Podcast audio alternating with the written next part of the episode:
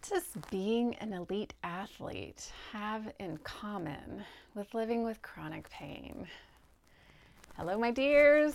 It is Annette of AnnetteLeonard.com back once again with an episode of Chronic Wellness.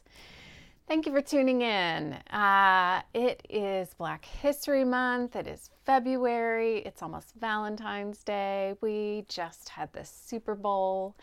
And my wife, who is a lifelong athlete, um, was talking to me recently. It actually came up after we watched that documentary, actually, no, the movie version, the uh, fictionalized version of the life of Diana Nyad and her accomplishment having swum from Cuba to Florida.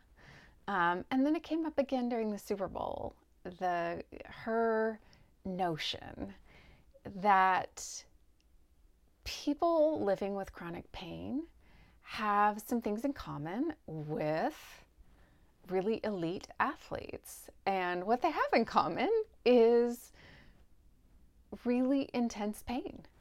And one of the differences, of course, is that unless there's injury involved, elite athletes can choose to stop.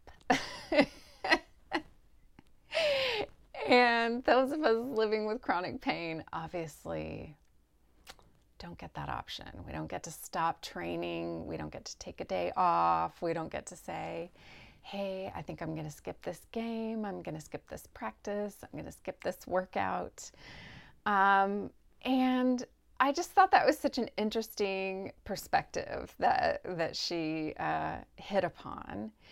And um, recently, she was also she's been plagued by some recent hip pain and some headaches, and in her uh, being kind of dogged by those inconveniences, those um, ways that are limiting her capacity and her energy, and that uh, have her just kind of feeling short in her abilities and her patience. She has, of course, had moments of, oh my gosh, Annette, I don't know how you live with as much pain as you live with on a daily basis. And there's moments where that validation feels really appreciated, right? And then there's moments where it's like, I know. And so I just thought that on this Valentine's Day, I would send this missive, this love note uh, out to all of you who are living with chronic pain. And I would just say to you, I know your fuse is shorter. I know your energy is less. I think about all the ways that your life has to be smaller. And you wonder about how you can just fold yourself into a smaller and smaller and smaller version to just take up less space because pain is complicating and eating away at and, and consuming so much more of your energy and your day than you'd like it to. And I'm sorry. I wish we had better solutions. I wish that you weren't devoting so much of your life force to managing your temper, your emotions, um, that you weren't having to give away so much of yourself to just figuring out how you're going to get through the day, wondering whether or not you can even drag yourself out of bed or how you're going to get to the bathroom or manage the kids or negotiate a meal. I'm sorry that we do not have better solutions yet for dealing with chronic pain and that it's such an invisible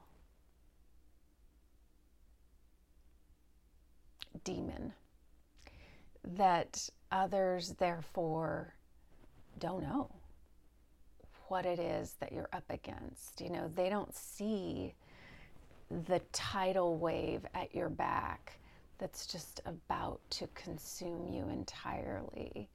And they don't know that in your energy bars, all of them are gone for that day. And they aren't in this body that may be functioning at a pain level of an eight um, while still trying to carry on a conversation with a loved one or a customer service agent or a child. And it is not an easy road to hoe and row to hoe or road to walk. Um, and so I'm sorry. And it is not a workout that you get to stop or a weight that you get to put down or a treadmill that you get to jump off and experience relief. So,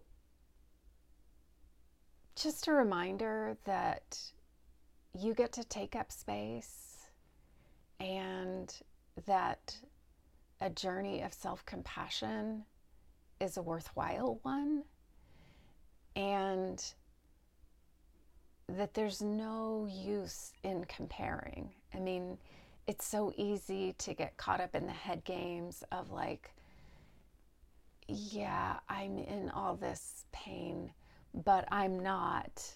Da da da da da.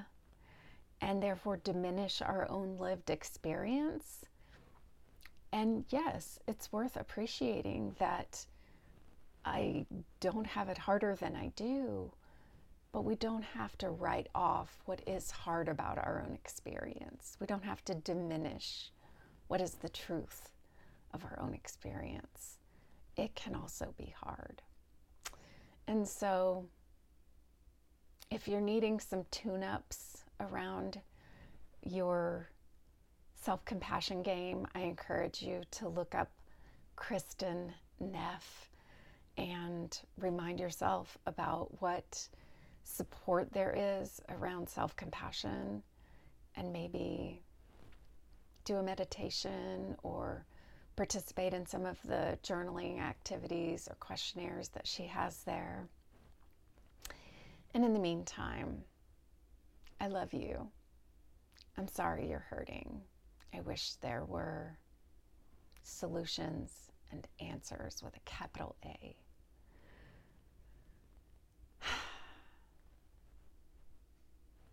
That's it. I just wish there were. and so I love you and I'm thinking about you.